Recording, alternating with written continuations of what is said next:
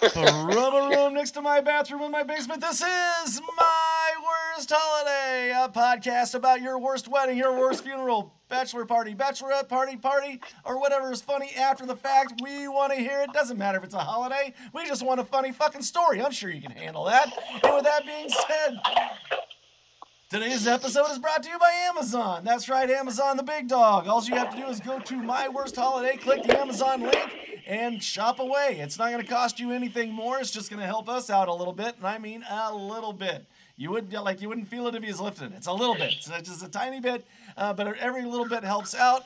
And with that being said, we, are, we have a very special guest, Mr. Barry Norman, ex DJ or future DJ or ex, now DJ. What are you, what are you doing, Barry? What's up with you, buddy? Not much. How are you guys doing tonight? We're doing Not great. too bad. There you go. Well, it's a good thing you can't see me because I, I definitely have the face for radio. Uh, I see you. You look. You know, you're a rather handsome Jew. I, I, that's what I No, was. Gonna say. I'm I'm a very handsome Jew. That- that's Boy, a- that's the second time I've heard that this week. Is that right? was, it, was when we was on? No, that was last week when we was on the phone together.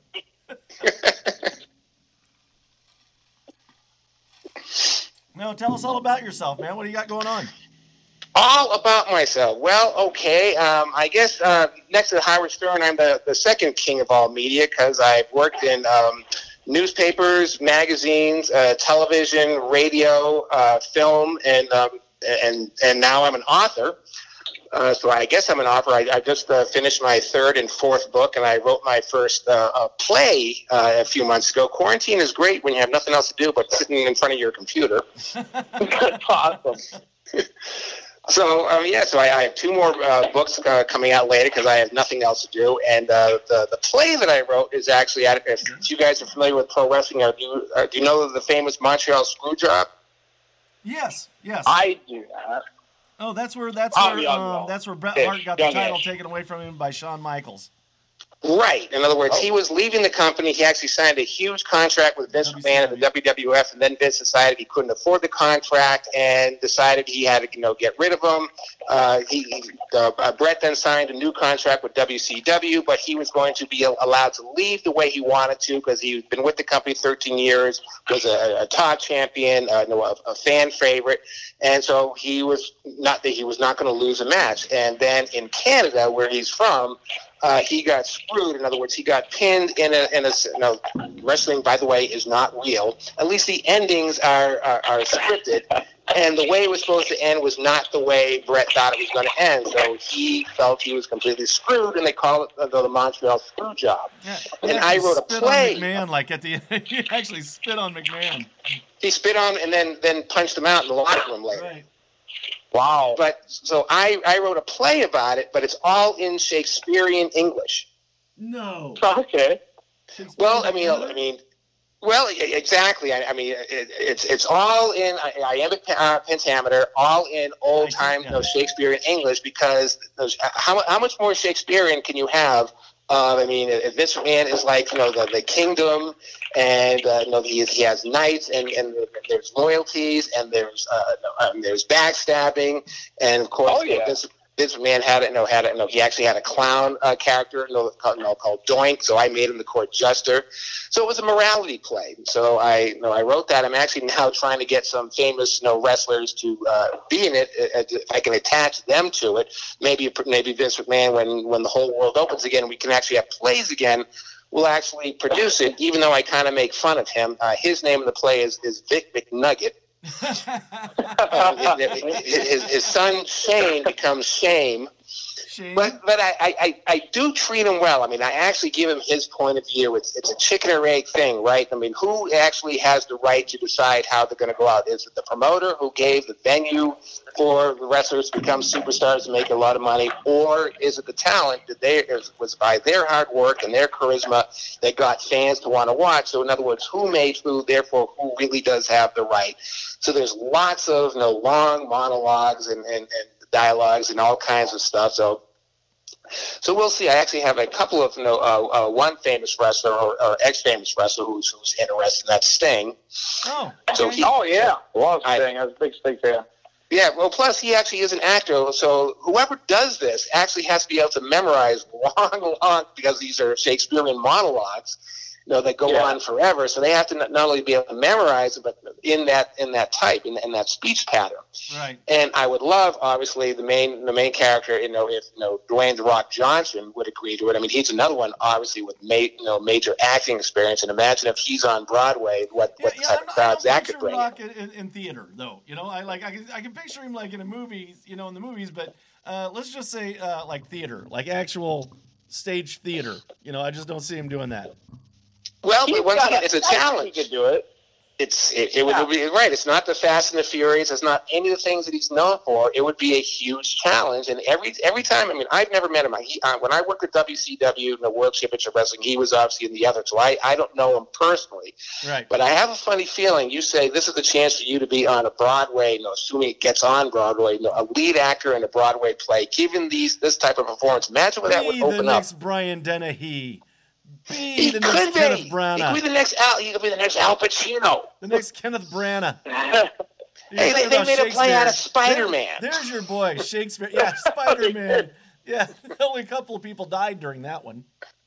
Well, and the whole play died, but no, Yeah. but this one because it's actually going to have an, a live wrestling match at the end of the, at the end of the play. You know, every single night. So imagine all the hoi polloi that normally comes out to the theater Right. are now going to watch a wrestling match. Nice.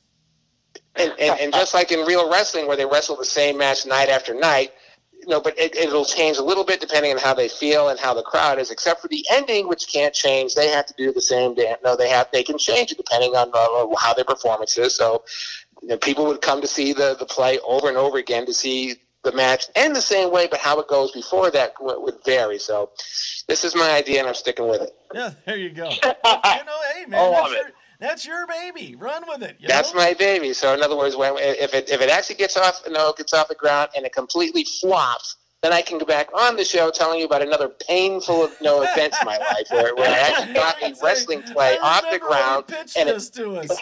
Fuck, was that Right. bad? You know. it completely flops, closes No, no, the no the first night, know, ruining everybody in the process. No, you know they will then then Mel Brooks will make another play about you know movie about that. About the biggest failure. You know, who the hell is this guy? Why are we listening to him? And and, and I ruined. You know, Broadway reopens after this whole stay-at-home shelter, and I ruin it for everybody. That's my goal: swing I- I- big, I strike like out the- big, like and the then come on your show and, that and, you- and, that- talk. that you uh, that you put out there, man. Well, I'm, I'm not afraid to fail, and obviously, because my life is filled with ma- with major failures of, of, of epic proportion. But you know, the only but the, what that says about me is I'm not afraid, you know, to make an ass of myself and, and to try things that are way beyond my grasp. Hey, try, try, and try again. That's right. man. Yeah. You know, like read one of my books, and you'll get the ideas. Of what was he thinking? Why is he writing? And not only that, why is he writing about his life? Know, why does he think anyone would be interested in that? So, so tell us. But tell, I do. How many, how many uh, books have you written? Uh, I've written four. Three of them are a trilogy about myself, and the fourth one is about pro wrestler Sid Vicious. Oh, Wow, okay. that's three more books than I ever read. well, well, go on. You can start going on Amazon. My first two are available. I mean, uh, they're easy names to remember. The first uh, book is called Flipping Point because that's basically about you know, the point where you actually flip out. And the second one is even easier to remember. It's called The Angriest Childhood in the World. So that gives you an idea about what a happy, fun book that was. Yeah. you know, just just just a joy to write. You know, and it, but the good news is everyone who reads this is, oh my God, I'm glad I'm not him. So so whatever crappy life So- you think you're living, you know, read those books, and So they go, on- yeah, Can, can they can they find All these, right. Can they find these on Amazon? Yeah. The first two, which are which already are, are on Amazon. So if you find one, it'll actually show. No, if you like this, you know, freaking book, you'll like this as well. So yeah, both of them are, are on are, are on Amazon. Uh, everybody look for Barry Norman's uh, uh, books on Amazon. The the first one was called what now? Flipping Point, Flipping Point. The second one was the angriest childhood in the world. nice, nice. Now, now the third one that's coming out in a few months, you guys actually might like because it actually kind of fits in a little bit with the motif of the show. It's called The Delightful Denver Doldrums, a seven-year road trip. Because it's about my seven years in Denver, which I looked at as one long road trip. You know, the 2,000 miles it got, uh, took to get there from Boston to Denver, all the crap that happened in Denver, and then I finally decided to you know leave Denver to go to Florida and visiting my uh, best friend in college, who ended up marrying my girlfriend in college, who I didn't know until just a few weeks before I was I was coming down to go through Texas from Denver to visit my best friend in college. Oh wow. Yeah. Surprise! Oh wow. Yeah. well, that, yeah, that, that I mean that, that I mean, like I said, she was my first girlfriend. I mean, I never had a girlfriend. I was I was the guy everyone used to like to beat up and pick on in, in high school, and I didn't get a, a girlfriend in college until my junior year. So we dated know, for two years. You know, nice Southern girl from Alabama. And I'm, I'm from Boston, and, and we went to school in uh, Connecticut. I remember I visited her one time in Birmingham, and the mom just got on the phone and said, "Hey, everyone, you got to come over here and hear this guy Barrett talk. He talks so funny." You got to hear him because I, I had a thick Boston accent then, and I was looking around and go, really? No, they're they're going to make fun of me. So, so I, I, I was two years older no, than than she was, and my best friend, I we, we I actually he influenced my entire career. He got me working on the school newspaper. I decided I want to go into the magazine industry because it's writing and graphic design, which I like. He and I went to a, a school in New York University for magazine publishing. Um, I got a uh, I got a job uh, working for the largest magazine dis- uh, distributor in the world, and that's what took me out to Denver. And then they told me they had another job in, in Houston. My friend was from Dallas, and he got the job you know, in Houston.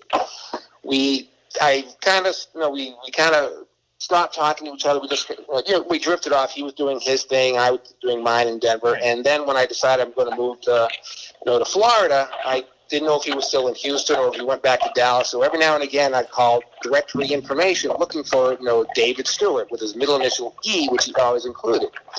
And one day I found a So directory David E. information for it. Yeah, David E. David E. David E. So one day I found a, a listing in, in Dallas. So I figured, well, he must have moved back to Dallas. So I called the number up, and the, a woman answered. I goes, "Hi, I'm looking for David Stewart. Let me make sure I have the right one. His middle name is Exall." and there's a pause at the end of the line of the phone, and all of a sudden he goes, "Barry," and I and I'll go, "Oh God, no." so it was her, and I go, "What are you doing there?" And I go, "We've been married for years." So I'm trying to figure out how this happened because, like I said, she was Now, at two years you- younger. At She- that point, uh, are you she- happy to hear your friend? Or are you pissed off? You're like, you whore! Oh, it, it, it, it gets even worse when when when, when I when I fill in the blanks. right. So she, uh, um, I'm the, the program at NYU ended for the summer, and my dad said, if you don't get a job, you know, don't come back here. I just paid for your college. I just paid for this program in, in NYU. So just you know, so we're still living. David and I were actually roommates at know, at one of the dorms at, at, at NYU. The program has ended. We're going to get kicked out of the dorm. I'm actually about to be homeless. I was homeless for three weeks in New York City because I ran out of money and I couldn't go back home to Boston just before that happened, uh, my girlfriend is coming up to you know to visit me before she goes to school in Connecticut, and I go, oh boy, oh boy, oh boy, at least this is happening. Right. So she comes to break up with me. Oh, So she comes to NYU and, you know, and to your break up with like, me. I wish that I had Barry's, girl. Barry's, girl. nice. Mom. Yeah. Thank So you. so so so so Thank you. so, so the, the final nail in my coffin. Oh, by the way, we're over. It, was over six months ago. I didn't want to ruin your senior year. Oh, Yeah. So you just want to ruin you know, the rest of my roommate. I life. Fuck your girlfriend. yeah, so so so she goes to Connecticut. Uh, I end up homeless, but I do get the interview with, with the big job. Move, move to Denver, get my you know my friend uh, the job in, uh, in Houston. At least you got to be homeless, and he took your girlfriend. Well, yes, at, at least I got to be homeless and broken up with. You know, you know. So as Bill Murray said, so I have that going for So I have that You know, going for me. is nice. From the. So- so in other words- I'm, I've been thinking. It, it took me a few minutes. It actually took me to leave. You know, when I was with those guys, you know, when, when, you know, in Dallas, before I headed back to Florida. Go, wait a minute. When did they get together? I mean, David is graduating the same time I am. Never He's at math. NYU. Never do the math, Barry. Never do the Do math. the math. He moves to Houston. She's still in Connecticut for school, going back home to Birmingham. When did this happen? And- oh, I, I forgot to mention, our last semester in college, we all lived off campus together. Oh. Yeah. So yeah, so we're in the same house together, obviously with When different you know, happen? classrooms together. Carry Mhm. one. Then. Then, Barry. It happened then. You think? Are you sure? I mean, you didn't think they just suddenly, out of nowhere, decided to have a long distance relationship, got together one day and got married? You, you think they act, this actually happened while I was still in school? You know, I'm no Columbo, but I Poor like to scratch my head and go, you know, I, I couldn't help but notice. Um, uh, you were all living together when. Uh, when, when, when, when this happened, and, and oh, by the way, you told me the last six months you wanted to break up with me then, but didn't. Um, the, the, the only good news that came out of this, when I did visit them, you know, I hadn't seen her in, in, in seven years since I uh, since I left. She had gained a thousand pounds. Um, so Ah, so David is driving. news. Yeah, Dave, David is driving me all around Dallas, and all she can say is, you know, "Will you- you me that joint? You know, when, when we're going to get a beer.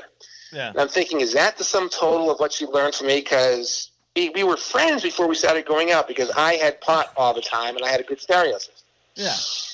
So that's how we started hanging out. And I'm thinking, Well, oh my God, is that the sum the stereo total? is always a, you know, that's a plus and a plus, you know. That's a plus. I had the Yeah. best stereo in the, in the dorm and I always had good pot. So There yeah, you you're gonna hang out with There me. go. Well, that was the 70s. You know, so we Maybe that's where she got her affinity for Arby's.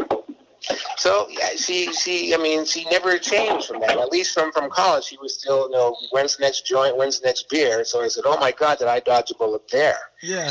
Yeah, You got absolutely. you anything to snack on, like a brisket?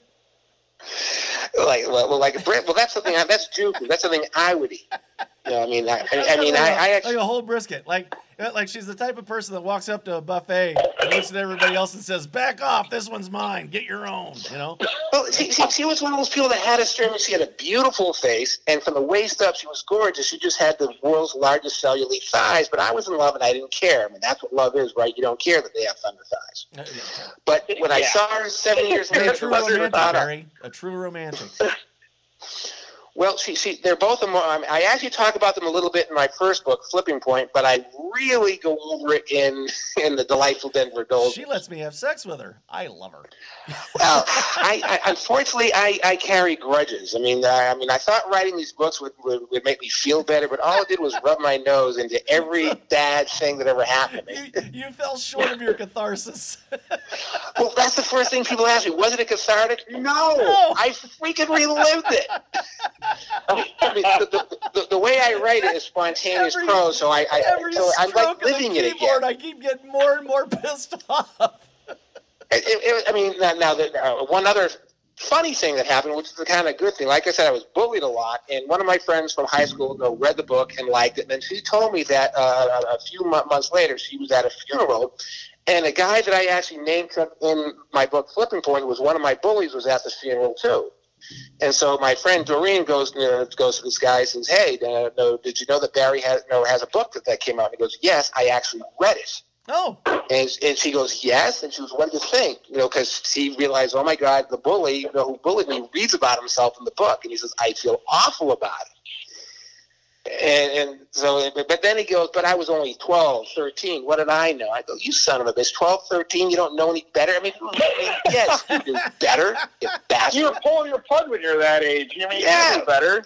Right, but I mean, no, he, he is a fireman now, so I guess, you know, he, he went to the, no, the, the, the, he's the, saving lives now, and you're still He's holding a saving- grudge from 13 years old. He's, he's And I right, well, that's not with him. I feel so bad Come what I did to Barry. I'm going to turn the corner. fires. See, I made I made good people out of them Yeah. bullying me. I turned them into good people. he saved a family of six, but that son of a bitch pulled my underwear up over my head when I was 10. Yeah, I, I did get my Oh, revenge on a lot of my you high school think he's bullies. a good guy Um, because he because he gave oxygen to those people and made them live. You don't know the you don't know the wedgie situation. They oh, it was it was worse than that. He gave me worse than wedgies. It, it was uh, I, I I spent an entire afternoon getting tortured by him and a few other guys, and, I, and to this day I don't know what I'd do if I ever saw them again. Kill them, Barry. Kill, Kill them, them? all. Ki- kill them all. that's that's exactly what that voice in my head sounds like. Exactly. Kill them. Kill them. Kill them. all, Barry. Burn them to the Kill them all. Let God sort them out, Barry. oh, that's a good name for my next book. Let God sort Let them God out. Sort them out. I like. Can I? Can I? Can I use that? You're not going to copyright that? I mean, no, no, that, no, that's all. That's all free. Uh, that's all free domain. cool guy. I do have an internet lawyer. I can have that copywritten before the show. The show is over. It's mine. Every time you say that word, I'm going to get a nickel. Copyright lawyer. Yep, I know sorry, a you guy can't that say that phrase lawyer. anymore. That's how close I am to a lawyer. I know a guy that knows one. I have my lawyer on speed internet dial. I go, I need this, know, this, this phrase copyrighted. You got it. Cha-ching. By the end of the show, I'm going to get you guys to say it again. It's going to pay, uh, pay for my groceries this week. Yeah, it, it- it's not hard to take some from somebody that doesn't have a whole hell of a lot, Barry. That's Ooh, that I've got a I've got a microphone, Barry. That's what I've got. you get a mic. Well, I got- I, I, I got I had salad days. I, I actually had some interesting days at some point years ago that have ended long. so yes, you get a microphone too. Make sure I know you exacerbate my pain. Good. Good for you. You're in my next book then. Or my next I, movie. I, I've am done a filmmaker. I, I, I, I'm not doing too bad. well, let's see. I, I, I could make a movie out of this. All I can call it Podcaster. Hey, the podcaster. Podcaster. Podcaster. Pull your fuck? podcaster. I, I tell you, when, you, when I'm an author and a filmmaker, I'm the wrong guy you want to screw with because you will end up now, on one of my, you know, one of my media things now? some point. This is how I settle scores. you, you fuck up Gentiles. That's what you do. That's right. I, I screw up the guys. Hey, I, I was actually once uh, when I lived in Atlanta. When, when I, I I was once a bouncer at a neo-Nazi skinhead bar, and I always wore my Star David. Ne- oh yeah, Fuck, you I- I- did not. I was a bit. Oh, I turned. I turned to be a badass. I know. I, I, I, I was a better bodybuilder. I took a whole shitload of steroids. You know, went from 195 to 270, Right. and and, and Oh, became a complete and total badass. Nice. And you you Now, yeah. Now I don't. skinhead No, wait, I don't hear you laughing so much now, huh? I'm not 270 now, but I'm still about 215. You know, and I go. No, I, I used to be 6'5". I'm now down to 6'3". Like so if you keep, 260. if you keep on like talking, I'll, I'm 190 going the right now, direction so- with you guys. I don't know if you heard that. I was like 260. I'm down to like 190 now. So I'll kick your ass, boy. just, just, just watch the bad shoulder and the hurt back, and other, other than that, that I, I and then I devastate got your ass. I've got you. I'm gonna whip your ass. I'm gonna whip your ass. I the hemorrhoids. I such a punch I'd give you for waiting for the hemorrhoids. I feel like I'm talking to Hank Azaria. well, I well that's one of the reasons my second wife you know said she left me because I was always doing voices. Mm. And she said she didn't never know what my real voice was. I mean, every now and again, I'd She the left you because you did voices. I did voices. I could, oh, make a 10 love years music ago. trying to pull the rope. you kidding? You And she me? never knew what I sounded like. nice girl from college, only fucked twice. The band and the height and the football team. Hey, my wife, she said she likes to have sex in the car. Last night she let me drive. My wife, she's loud. She's loud during sex. You know what I'm saying? I have to yell over to the neighbor to tell her to keep it down. Okay, now we have dueling Rodneys. That'd be a good on, show. you Dueling kidding? You kidding? My kid, he's no fucking prize either. My wife, she can't cook. Hey, last week the fly she in to fix the hole in the screen door. okay, the PG material doesn't go off so all right, well. I get it. All right, all right. Let's get back on track here. All right, so, what, finding so, out some yeah, other you're, painful you're a badass now, and Sure. you're bouncing at a neo-Nazi uh, uh, bar. A neo-Nazi skinhead bar. Yep. Wearing a Sarah David for my necklace. Nice, nice, my man. Wow. Represent.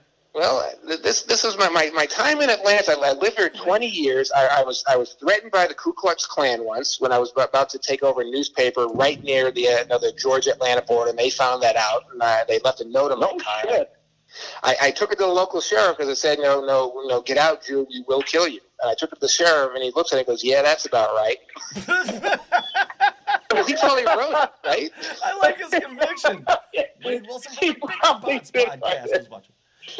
Oh, and, and, and then in 2001, I started the Dahlonega International Film Festival in Dahlonega, Georgia, which is right at the base of the Appalachian Trail. No, film festival itself is everything that Nazis know and white nationalists hate because obviously it caters to people all, people from all over the world show up. It obviously has a large you know gay contingent, every, and then they found out that a Jew was starting it. And it turns out the Dahlonega has a very large national alliance cell, which is the, which is the biggest neo or it was I don't know if they're big anymore, the biggest neo-Nazi group in the country. And they started emailing me, Satan spawned Jew, we're going to kill you.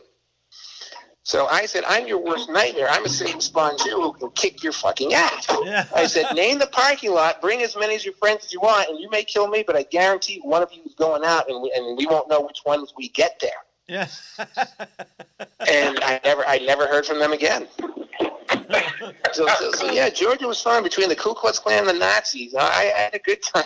How come you're not? You're supposed to be scared. How come you're not scared? Which ones? Which ones are nicer, the Ku Klux Klan or the Nazis? I really want to know. Uh, well, the Klan only wrote a note on my windshield. They, I didn't think they knew email though then. Uh, so, uh, I mean, the funny thing is, I, I, I actually earned the respect of the neo-Nazi skinheads at, at the bar because um, I told them whenever someone was trying to get, I said, look, I'm not here to judge you. You can wear your, you know, your stormtrooper boots and your swastikas, and as, if you don't break any, you know, the rules of the bar, you're cool. I'm not going to do anything. So I mean, I, I said I'm not here specifically to kick your ass. I'm here as any other bouncer would. But you get out of line, then then yeah, I'm, I'm coming for you. So they actually, like, who's gonna call over the, the Jew? Like, like at what point? I guess. like, well, put it this way: I was I was I was a big I was the bear Jew. You know, I, I was Yeah. you know in glorious well, bastards, the bear like, Jew, and it's like it's funny how things turn around, isn't it? so I, I was the Jew the Nazis kind of respected because I never I never got in their face. I never started giving them grief. I never did anything that I wasn't supposed to do as part of my job. Right. So therefore, they actually respected the fact that I wasn't going to break up when they're slam dancing really hard and doing. And you just couldn't throw Yeah. your drinks around or, or, or, or screw the underage girl in the bathroom. You know, those are the things you can't do. So right, they actually right. I yeah, just, they respected me. I, I just picture Hitler like, like, hey, is this like, the new Slayer album? No. Well, the, the, the, the, one of the worst nights is actually with one of my favorite artists uh, when the Rollins band was there. Who was? Oh yeah. and they loved the Rollins band, and Henry oh, Rollins oh, yeah, hated that Rollins, man, Nazi. Henry Rollins, yeah. Hey, Chris. and and they- they would get crazy. And I actually, you know, and, and actually, I became friends with Henry uh, with Henry Rollins because he saw that I was able to control things without getting into actually fights. I mean, Right. I, I knew how to control and, and get him to leave if I had to. So yeah, they. You know, they, they, I guess they, you have to respect someone who's at a place he should not be at and isn't afraid. Mm-hmm. Yeah. You know, so where was that guy? You know, during the angriest childhood in the world when I was uh, where everyone was picking him. well, every kid's Where little was for a that while, guy? Barry. Every How little come nobody told me about for a while, steroids when I you know? was ten? Yeah. What? Like, You, you, you're, you're not always you're always a monster, you know. Like I, I've seen some little kids that were little, and now like they were like four or five years younger than me. Uh, Opie, one of them we call Opie. That kid's a fucking monster now. Holy shit! Well, that's that's the thing. When I, when I went back for my ten year reunion, uh, that was when I was on the height of my steroids and, and, Yeah. and weighed two seventy. And the funny thing about that is, I had a stepbrother who was my age, and he was like the the most popular guy in high school, the captain of the baseball and soccer team, screwed all the cheerleaders. So I hadn't seen him in a while because I'm living in Denver. So I come back to Boston for my high school reunion. And he sees me and he goes, "Oh my god." And he gets on the phone. and He starts calling a lot of his friends. A lot of them were the bullies that made my life miserable. And he goes, Barry's back, and he's a goddamn monster. So they must have assumed I'm coming back for revenge. Right? And I, I'm just coming back because I want to see, okay, what do the hot cheerleaders look like? What did all the Right. Al Bundys turn out to I be? I want to crack at the cheerleaders. Well, the, the, no, the, the captain, the cheerleader that I asked to prom and, and rejected me, you know, she actually gained about 50 or 60 pounds. She's on me like, you know, no, she's all over me. Yeah. you know, at, at this thing. And, and a lot of the big you know, football player bullies, they come out to be Barry, if I, if I, I, I, I did, did, did, did, I did anything to piss you off, I, I'm so sorry. so the thing was, I was like, cool, like, yeah, whatever. I don't remember. I mean, I just, I wasn't there to know to kick it. I just wanted to see. And just like you would expect, you know, the big bullies all became, all became losers. All the hot cheerleaders were all, you know, you know, three, three divorces, five kids, you know, 80 pounds heavier. So I mean, it was exactly as I had hoped. You know, they all peaked. Exactly. You know, they were You're, you're all that I wanted you to be. That's all I Yeah. ever wanted for you. I prayed and prayed and prayed, and look, you're fat, you're dumb, and fucking unemployed. Thank you, God. Right, and, and you're and you're all just right, ultimate losers, right? I, and I, heard and, you have herpes, so good. And, and you have herpes, reason you gave it, and you gave it to her. Good. Yeah, now you're all exactly. Hey, dodged the bullet on that bitch, huh? Yep.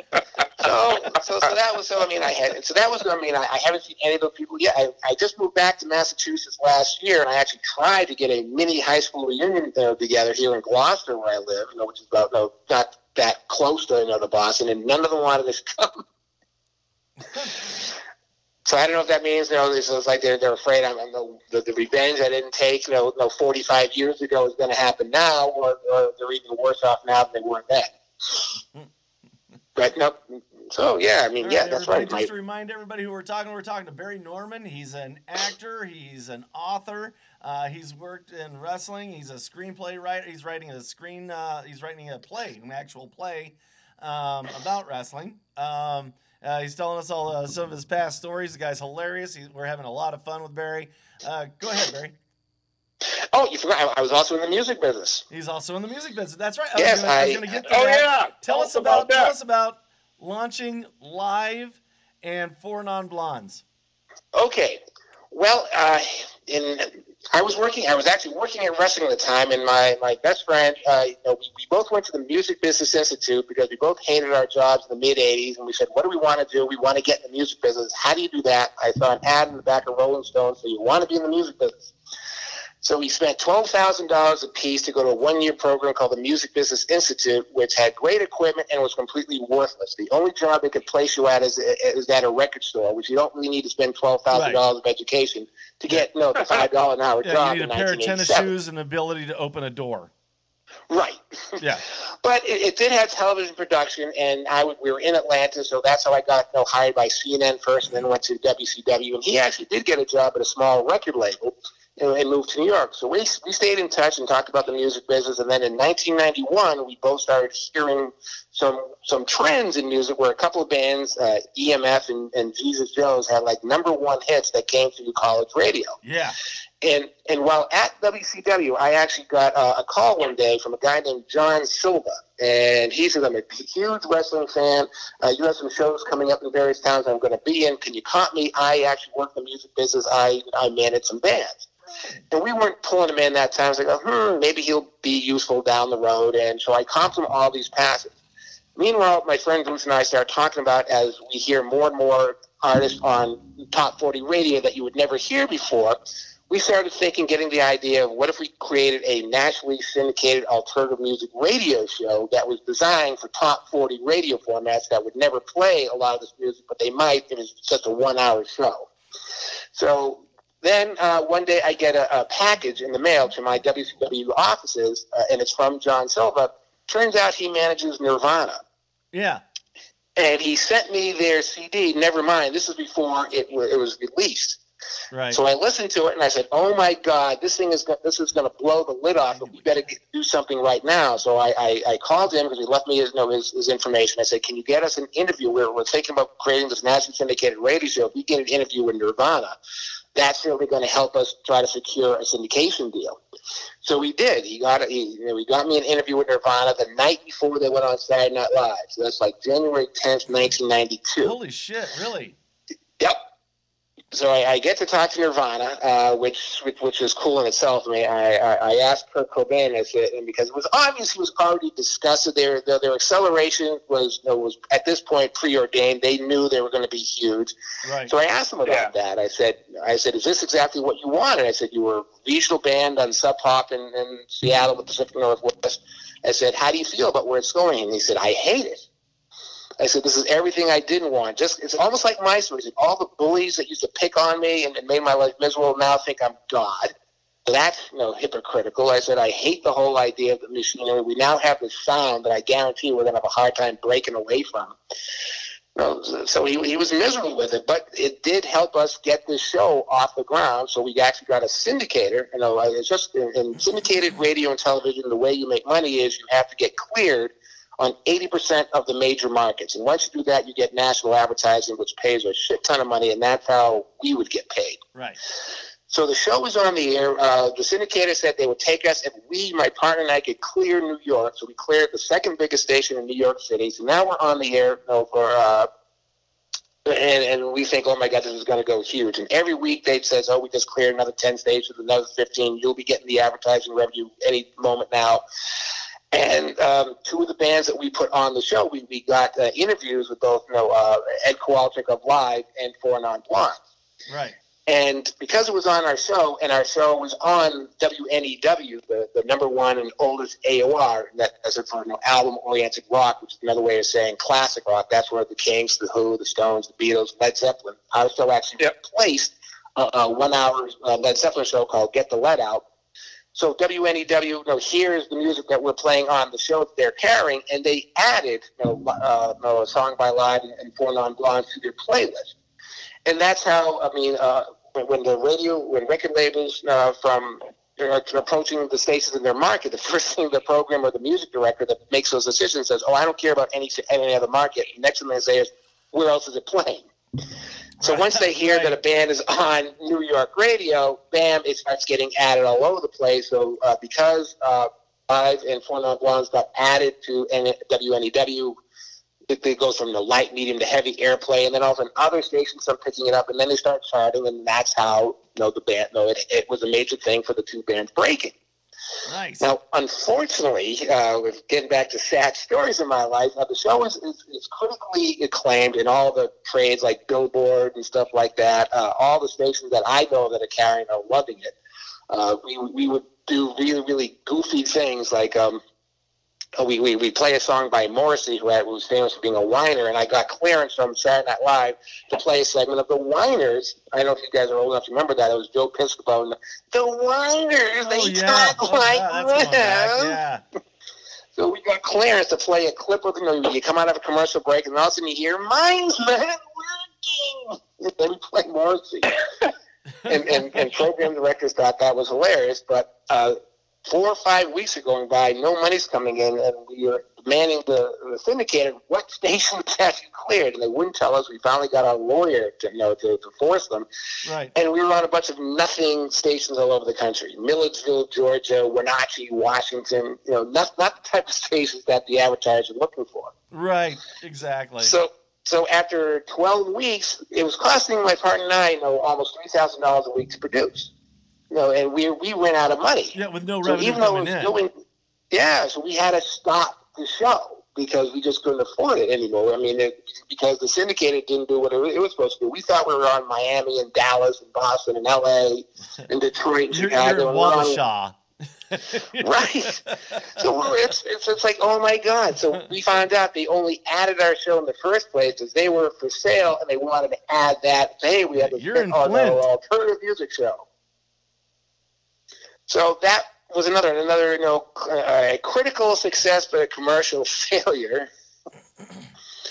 And that's when also I, I, I left New York, tail between my legs, back to Atlanta, and that's when I said, "Hmm, I'm going to become a filmmaker. You having what now? I'm going to become a filmmaker because I haven't Filmmaker, failed at that right. yet." So I did that. So I I made I made a film uh, know, a few years later called Blues for the Avatar, and it got uh, you know a great festival run all over the world. I mean, it doesn't make you any money, but at least it's you know even to get into film festivals is not easy. And then the good ones will fly you out there. So we got flown to Portugal, and and and Slamdance, which was at the time you know, the big uh, competition for Sundance. And and then I made another film a couple of years later about um, I didn't want to take any real job because I was going to be a, uh, um, you know, a filmmaker, but then I ran out of money, and a friend of mine gave me a job at his company as a bill collector. Oh, so you went from a DJ we're- to a bill collector. That's Worst job ever. how do you mean? I mean, I, well, I because you're, you're sitting in a it sounds cubicle. like so much fun, though. It's it's not fun. It's horrible. First of all, what, what, what the company does, No, they it sounds do fucking everything to make miserable. That's what I'm saying. It sounds fucking miserable. they the, the the company does everything they can to make you miserable because they figure the more miserable you are, the more you're going to hammer people on the phone. So they would move your cubicle like every two days, so you never can settle into one spot. During you know, during breaks, they will say like, "Well, Barry did shit today. He didn't collect anything. Let's all tell him what we know. Give him It, the just, it, finger." it reminds me like straight out of Office Space. Like I told them that they was going to move my desk again. That I was going to burn the place to the ground. I told them. That I used to Hey, be I used to be near the I used to see and- out the window at the squirrels. And, and the they- screws, they, they, were married. Um, and they were birds, and they were singing, and they were in love. They were singing and they were married. It said, it was "No, worse than that. I said no salt, no salt. It it it was so much worse than that. It it was horrible. I mean, put this way, like the top bill collector in the place yeah, was, was in jail. Um, It- so It was horrible. So I, I made a film about it. nice. and and the film is called Deadbeats, and it's and and I got one of my you know wrestling friends, Mick Foley, the star. That sounds familiar. It, well, it's it's been one of the most pirated films uh, of all Oh, time, Mick but, Foley? But not because of Mick Foley. The reason why it become it's become one of the most pirated films of all time. I made this film. I can't remember either ninety five or ninety six. My co-star, Mick's co-star, um, is was a young actress, based out of Atlanta, named Melissa McBride. Now, if if, you, if you're familiar with The Walking Dead, she's Carol. Oh, okay. Oh, okay. So Yeah. once people started finding out that one of their favorite characters in this cult TV show was in this you know, little 30 minute film about bill collectors years ago, it started getting pirated and uploaded, and people have made so, uh, you know, fan websites to it, fan Facebook pages where they actually do screenshots and do the dial. Once again, I've made $2.43 total. It was originally distributed by Troma. I mean, I mean, I mean, Troma did like the Toxic Avenger movies, uh, Oh, Surf yeah. Nazis Must Die, Right. Monster in the Closet. So they they distributed it and actually sold like thirty thousand units, and I got two dollars and forty three cents for that, and they spelled my name wrong on the check. It's like, how do you fucking do that? You have the contract you made me sign that has my name, and you spelled it wrong. So that's the perfect independent filmmaker story. I made a movie, it, it did a lot of business, and I got two dollars and forty three cents with my name spelled wrong. But I mean, but it's, it's like I said, it's been seen all over the world. I also hear that every bill collection agency also looks out, you know, shows it to their people because it's actually like a, a how-to. Because I actually, you know, have it Yeah. the, you know, I, I actually have where, where, where Mick Foley is, is interviewing for the job. It's really not an interview. It's like uh, they take all the warm bodies they can because half the people will wash out the first day. So during that time, that the guy says, "This is what you're going to do. This is how you do the job."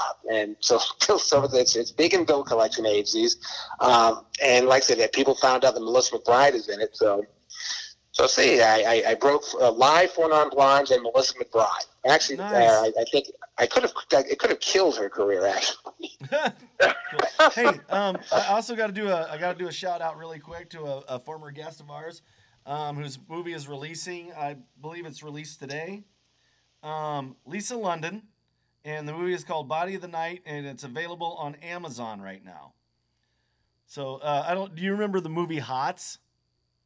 Like when you were young, like in the eighties? Hots. Yeah, Hmm. Sounds like a porn film. it Was it, a porn was. film? It was like It was- basically. It was like I don't watch porn films. He says knowingly. Uh, no, it was like uh, it was like a uh, an Animal House for women, like back in the day. You know, it was a titty movie. Like she was she was in that. She was in uh, she was in um, uh, Dragnet with uh, Tom Hanks and uh, Dan Aykroyd. Uh, she has a couple other movies coming out called The Acrylic and The Choke uh, and uh, Heartbeat. Those should be releasing on Amazon here in the next couple days as well. So Cool. We should get together and, and make a movie we, one of us can either make the other one's career or kill it. There you go. There you go. Yeah, hey, I can hook you up with Lisa London's information, man. She's she's absolutely lovely. All right. Well, yeah. You know, tell tell her to look up deadbeats. Know, tell her to Google deadbeats Melissa McBride, and she'll find a million sites. If nothing, if nothing else, it says, okay, he did something that people have seen. Right. Doesn't mean they like it, but they got out there. So that's something. Yep, I just found it on IMDb. Okay. All right. You found my you found my film on IMDb. Yeah, that'd be 1996. Huh? Because I've been trying to get it on IMDb. I mean, all my other films are on there, but that one, every time I put it in there, I- it always rejected. Nope. You're on there. Yeah, writer So Barry she's- Norman, director Norman. Barry Norman and Michael Williams. You're right. He was my he was my co-director. He directed. Uh, you know, since I wasn't that know, smart on, on the technical aspects of directing, so I yeah I so I made him. I made So- Michael. Yeah, the cover's not on there. It says uh, it's because I had I, I couldn't look it up directly at IMDb. I had to go to the internet, and the internet's directing me back to IMDb. But the cover of it says the best of Troma Dance. um, Troma Dance. Okay, Film So festival. it, it was on a compilation DVD because Troma Dance is their film festival that they have same time as Sundance and Slamdance, and they did put Dead Deadbeats on the cover because Mick Foley was one of the biggest you know, star. I mean, I pitched them because I thought, I mean, you you know Troma. their films are usually there's a there's a lesbian love scene. There's usually one guy who gets eviscerated in, in an escalator. It's just no sex, and blood, and gore. So I figured that those fans are also pro wrestling fans, which means they would love Mick Foley, and that's why they said, "Yeah, we'll take this film. You got Mick Foley in it, sure." yeah. So they did, and then it was then it was years later where Melissa McBride was the reason that it also started go, you know, catching on like wildfire. But, but I mean, the first edition when they when uh, uh, Best of Troma Dance Volume One, it did sell a lot because he was on there. People were really interested see, oh, Mick Foley's in a movie, not a not a wrestling movie. And a name like Deadbeats, it sounded you know, it sounded somewhat interesting. Little did they know. Awesome. Yeah, he, oh yeah, Mick. Mick seems like a cool guy. I never, uh, my brother got to meet him. I was like ten feet away from him, but I never had the courage to go up to him and be like, "Oh yeah, I really liked you when I was a kid." You know? He, actually he's one a, of the uh, nicest guys. I've got a uh, I've got a video of, of Mick uh, asking me why I wasn't at a wrestling show uh, because I, I I couldn't make it, and uh, my buddy like got to meet him and filmed him, and he's like, he's like, Ma, why aren't you? I'm here. Why aren't you here? You know, like I might forgive you, man, but I'll I'll never forget. he, he, he, he's the most easily approachable guy. Oh, yeah, he was- he was he's, wonderful. he's an author now too. I mean, he wrote his, his own biography. You know, uh, "Have a Nice Day" became number one New York Times bestseller. Oh yeah, it was fantastic. Yeah, He, he writes mostly children's books now. He Right. writes books about Santa Claus and Christmas, yeah. What do you call it? A, a miserable Christmas with the Miz in it. right? he's, he's he's that guy. I, actually sent him my, my first two books. I said as a fellow author, and he said he really liked them. Nice.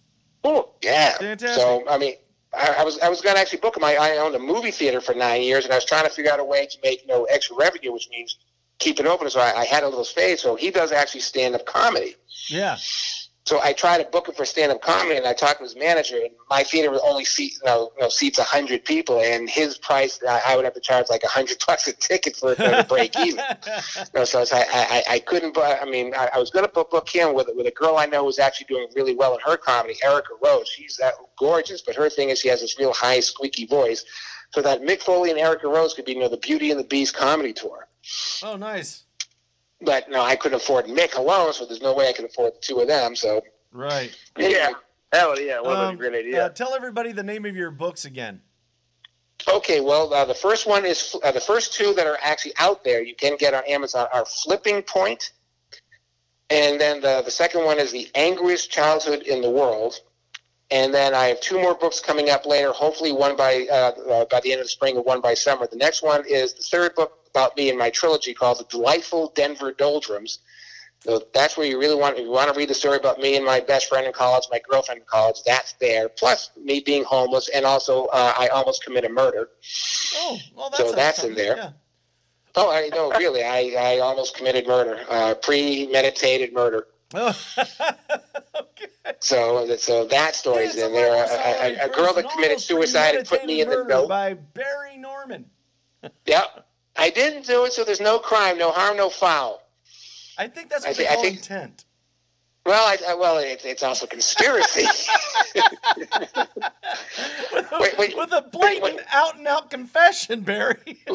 well, yeah, but no, when you when you read about the guy who's going to kill and why he was going to kill him, I, no I'm jury would it was convict. him. wrong. I'm not saying it was wrong. I'm just saying these are the facts. What, what's what's what's what's? I, I probably should before I mention that. I probably should have meant what's the statute of limitations for a conspiracy. Premeditated murder. What's the statute of limitations? What's the statute? So if I start hearing a knock on my door in the next few minutes, one of you guys knocks me out here, yeah, you're gonna hear. now you know I have a Mr. Florida you Norman? know, you know, area code for my cell phone because I don't live in Florida anymore. So okay, they'll, they'll be knocking on the wrong door. You, you guys are now accessories, by the way, since now you knew about it. I Oh, don't so- so much. Don't drag us into this, you fucker. oh, you're so weird. You're, you're well. hey, if, if I'm going down, I'm taking you with me. taking us with you.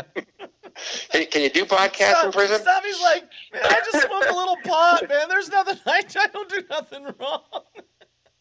Hey, that, that- the that- fuck you want in prison nowadays? It just might make this podcast explode live from prison.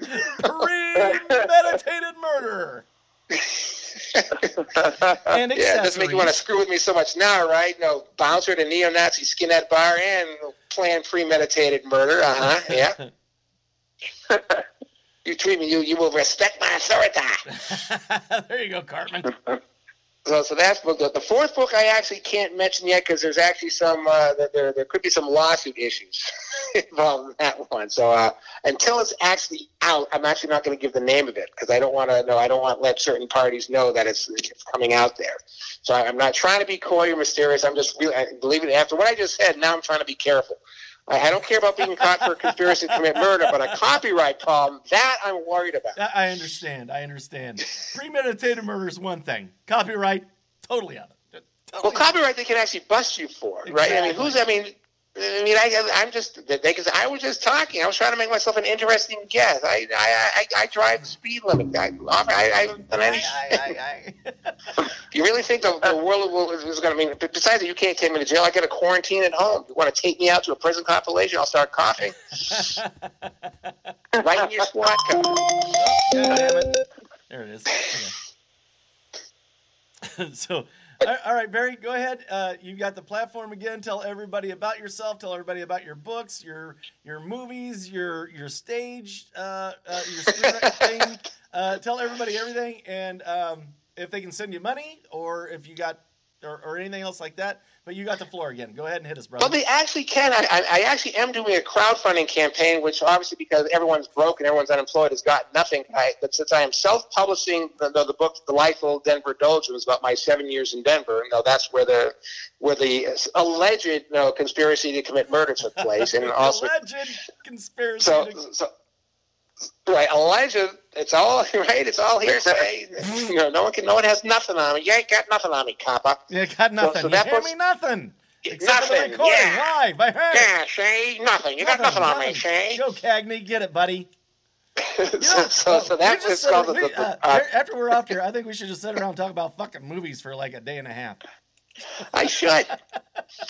So the, the one place, if you want to send money and keep me out of jail, and, and read this next book, The Delightful Denver Doldrums, it is on a GoFundMe campaign. No, The Delightful Denver Doldrums is the name. So that one is, I'm, even if I don't click, I didn't think I was going to get all the money for it because who has money now? I thought, well, people need books to read. No, not so much. So, so that the campaign isn't going anywhere. I didn't really expect it to. So if, if any of your listeners want to send money and actually read this book, uh, that would be great. And then I have the fourth book coming out, which I can't talk about. Um, my my films. Uh, Uh, let's see, but let me I, I, know. Uh, let me know when it releases, and I'll do uh, for you exactly what I did for Lisa London. I'll uh, absolutely um, promote it. Um, put it on my put it on my Facebook link, and I'll Well- I'll definitely share it. That book is about a famous person. It's about a famous professional wrestler. And Yeah. and and, and all, the only thing I'll say about it is, no, he was my best, one of my best friends for 31 years. I, I didn't want to write his bio because I, because I mean, my best friend who, who did the, the music, you know, across currents, uh, the alternative uh, syndicated radio show, our friendship of 40 years ended because when you're in business together and you don't have a contract and things end, it doesn't go well. And I didn't want to write this guy's book because I was afraid the same thing happened. And uh, he convinced me to do it, and everything was going great Uh, right up until it uh, did. Barry, yeah, you used his name at the beginning of the show. I did? Yes. Son of a bitch. that was so long ago. How, how am I supposed to remember something that happened 45 minutes ago? I'm, I'm, I'm in my 60s, guys. I'm, I'm, I'm like, I know my name. You and Steve had me on the phone for like fucking 15 minutes. It's like, no, don't tell him. No, don't tell him. No, don't tell him. Did I him. really say And his then- name? and then- yeah. And then you said down, and in the first fucking five minutes, you said Sid. God, do I suck. I I'm like, Jesus I'm like, Christ. I'm like, who was it? Was it Big Sexy? Who was it? Who was it? Who was it? Like, I've been racking my fucking mind for like um, like uh, like three weeks now since we last talked, and then you write like five like five minutes right out of the gate. Like, tell me about your book. Oh, it's Sid Vicious. oh, God, you tricked me, Doc. You did. You, you, you, you sweet talking. Oh, my I didn't sweet talk nobody. you fuck stick. You're You, the you, one. you use your you use your Vulcan mind meld on me. Hey, hey, am I in trouble now? Yeah, Hey, I like- am now. So anyway, when the book on Well, that's okay. Well, put it this way, uh, he actually- comes out. he he trashed me on his podcast that I actually set up for. What a fuck stick. What a putz. So I mean, I mean, I, I actually don't want to, uh, you know, bury him or all that because I mean, look, we were friends for 31 years. There was a lot of great times in those 31 years. I feel really, Yeah, really but it only takes a couple bad ones to fuck it up. well, it, it, it takes screwing someone over. Uh, no, no, like, like, like, no, like he did. Um, he, I mean, unfortunately, he does have demons. He, he's actually a really, really good guy when he is when he's good. I mean, he really was a great friend. When I owned my You movie theater like in, in Maine for nine wife. years, he's a great you friend. mine. don't know him. You don't know him like I do. He has good times too. I mean, really, really good times. I know. I sound like the know the, the, the, he the hits- wife of the, of he- the, he hurts me husband. because but he's, I make he's him. not kicking my ass. He's so good. You don't know. uh, yeah, that's. I, I guess. Yeah, we, we were in Barry? an abusive relationship. Barry, this is a safe house, buddy. You can always come over. Okay, I just want to let you know this is a safe place. You've already heard me spill my guts out, just just a, a tiny bit. You really you really want to open that door up? You really want me call, calling you off hours? Well, I'm know, in pain. I- Can you I help you to- me? I want you to save some for the next time that you're on because you're definitely going to be back on again. Um, Oh, you think I run out of material? no, Oh, oh God, no, no. not even fucking close. I absolutely know 100% you're not even close to out of material. Not Um, even. Look, I, I- wrote three books, and we, we've only touched a teeny tiny bit of one of them. No, I- I'm, and I'm, I'm good with that. Like I said, I want to have you back on because I I've still got uh, to edit this, smoke some cigars, and uh, drink gonna a edit it? more. Um, so I, I've got a busy night ahead of me. Smoke, smoke cigars, edit this, take your Xanax right after after listening to me, you know, go for an hour thing. and five minutes. Here's the thing about me is uh, I'm not on drugs. Like the hardest thing I've ever done, I smoked a little pot back in the day, but that's that's A whole pot of one of them. either way, tomato, tomato. Well, we, we, we, we can discuss my my, I, my, I my my good drug can hear me too. from this room, so I don't want to be very loud. So, so uh, Of course anyway, you wanna go uh, over the drug years. Us, you can find my worst holiday on all platforms that have podcasts on them. Um, we are on Anchor. Uh, you can send us money at My Worst Holiday on Patreon.com. Go to our website www.myworstholiday.com. Buy everything on there. The big Amazon link. Click that one and buy everything that you're going to buy on Amazon off that link. It's still your Amazon. It's not going to cost you anything more. It's just going to give us a little bit of love, and I mean a little bit. Just like small dick, little bit. Um, but Tr- Okay. Trust me, just just fucking do it. Um, and we are part of the Rome of the Mist podcast network. We are part of the Fourth Hand podcast network. And from a room next to my bathroom in my basement, this has been my worst holiday. Good night, everybody.